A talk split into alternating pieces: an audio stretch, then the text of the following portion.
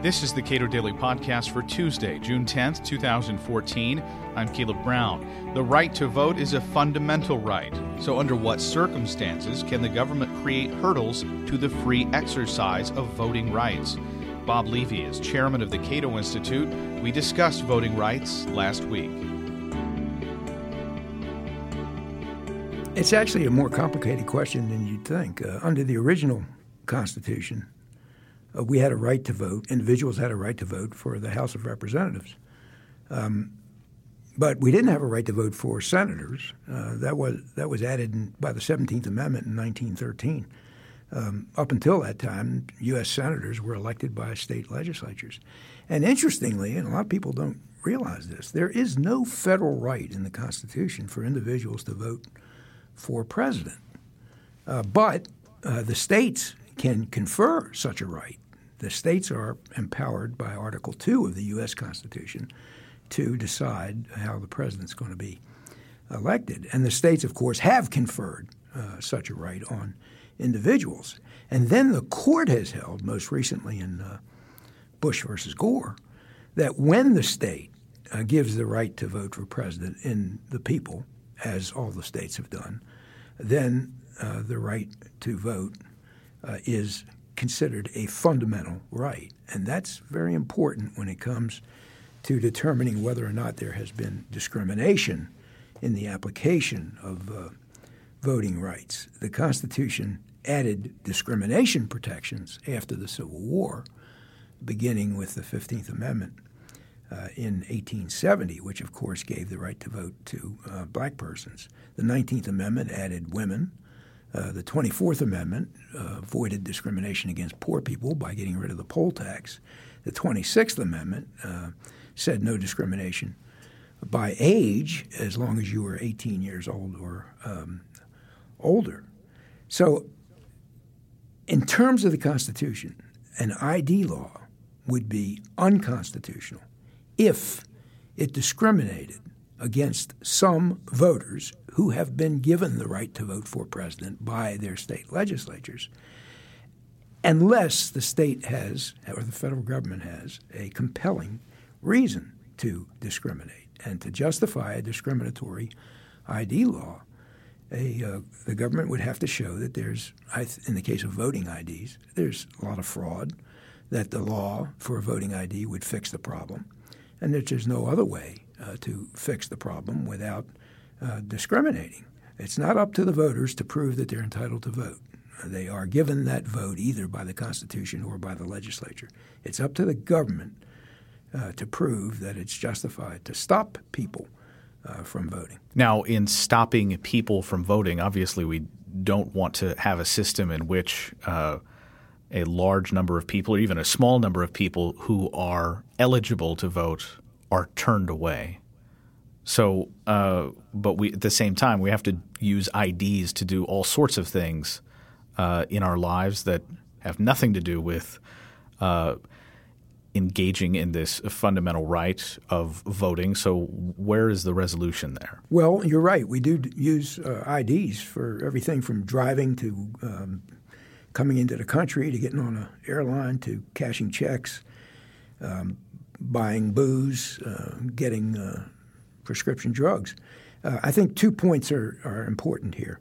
The first is that rights are treated differently than privileges. There are some things that you have an inherent right to do. There are other things that you're allowed to do because uh, it is conferred as a privilege. And the second point is that governments are constitutionally constrained in ways that the private sector is not. So, to illustrate that, um, consider driving. Unlike voting, there's no constitutionally protected right to drive. I mean, driving can be dangerous. And so it's perfectly reasonable to have a license that attests to your uh, competency. In the case of crossing the border, um, uh, there, there's an express constitutional power for the federal government to control immigration. So we don't have to wonder whether it's constitutional. It says so. Uh, boarding an airplane, again, there's, there's no guaranteed right to fly. Um, the, the government does require IDs, I think post 9 11 certainly. Uh, that's to control uh, terrorism. Uh, Pre 9 11, or, at least before the hijacking uh, um, epidemic, I believe it was the airlines and not the government that required IDs. And if so, then of course that's their private business. It's not constitutionally uh, barred because uh, private businesses are not covered by the U.S. Constitution. Cashing a check, um, the government has a compelling reason. There would be obvious rampant fraud if anybody could withdraw funds from anybody else's account. Uh, buying liquor, um, the license says that you're old enough. And in the case of voting, we do have an age re- requirement, but that takes place when you register. It need not take place when you come to the polls to, to vote. So there are reasons for the use of all of these IDs in non voting uh, situations. Uh, in the voting situation, bear in mind that you can't, even if there's no ID law, you can't just walk into a, a polling booth and vote. You have to be registered. You have to provide a name uh, that's checked off against the registration list. You may be asked for other information like address and personal information, maybe even a signature that has to match the registration documents. We have 19 states that don't have any voter ID uh, requirements. And if those states had a problem, you'd expect to, see lots of fraud, but we haven't seen it. So, with insufficient evidence uh, of fraud, the courts have decided that uh, some of these voter ID laws are just not justified. As you laid out uh, initially, we have several amendments to the Constitution that deal with uh, voting, and these are uh, obviously demonstrate what an important right that is with respect to uh, government. But the other concern is that this of this widespread fraud what kind of evidence would have to come forward to justify such an ID law? Well, I think you'd have to see um, persons trying to register multiple times, uh, trying to vote multiple times. You'd have to see persons trying to vote who are not registered to vote.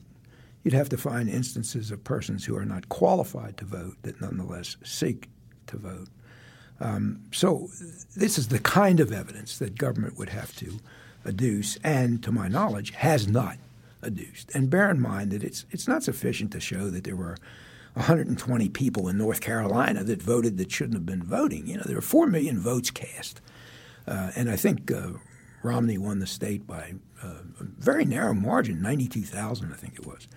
Uh, but so what's 120 votes? I mean, that is not evidence of fraud. It was immaterial. You'd have to show uh, some material uh, instances of voter fraud consisting of the uh, unqualified persons voting and should not have been voting. So much of this issue seems to be wrapped up in uh, partisanship. So many uh, conservative Republicans say, well, we need a voter ID law.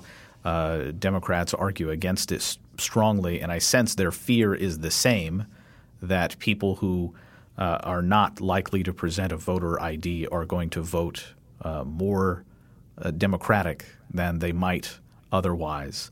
But stopping f- someone from voting uh, is a restraint. That is, you can in, in many states you can uh, fill out a ballot, and then whatever questions about your uh, eligibility to vote are determined later.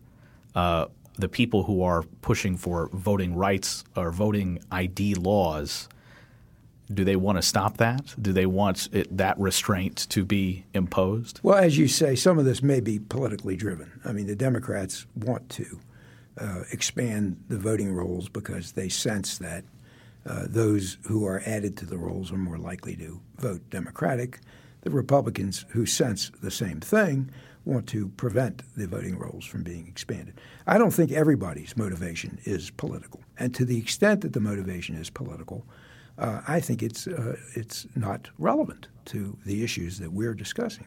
We are discussing what is required as a matter of fundamental liberties, some of which are constitutionally guaranteed in the case of the House and Senate, and some of which are fundamental because they have been granted by statute in the case of voting for president and vice president. And that outcome uh, ought to depend upon uh, whether or not the government can come up with good reasons uh, for burdening uh, the right to vote. And they have not, to my knowledge, come up with such reasons. You know, I'm sort of reminded of the arguments that are asserted by in a different area by uh, officials in like D.C. and New York City about uh, the right to carry a handgun outside the uh, the house and. The states impose restrictions and they say, look, prove to us that you need to carry uh, a handgun. And my response is to remind those officials that the right to bear arms is fundamental, as is the right to vote. So it is up to the officials, not up to me to prove I need to carry a handgun or up to me to prove that I'm entitled to vote. It's up to the officials to justify any regulations that compromise my right to carry a handgun or my right uh, to vote. Bob Levy is chairman of the Cato Institute. You can read more of his work at cato.org.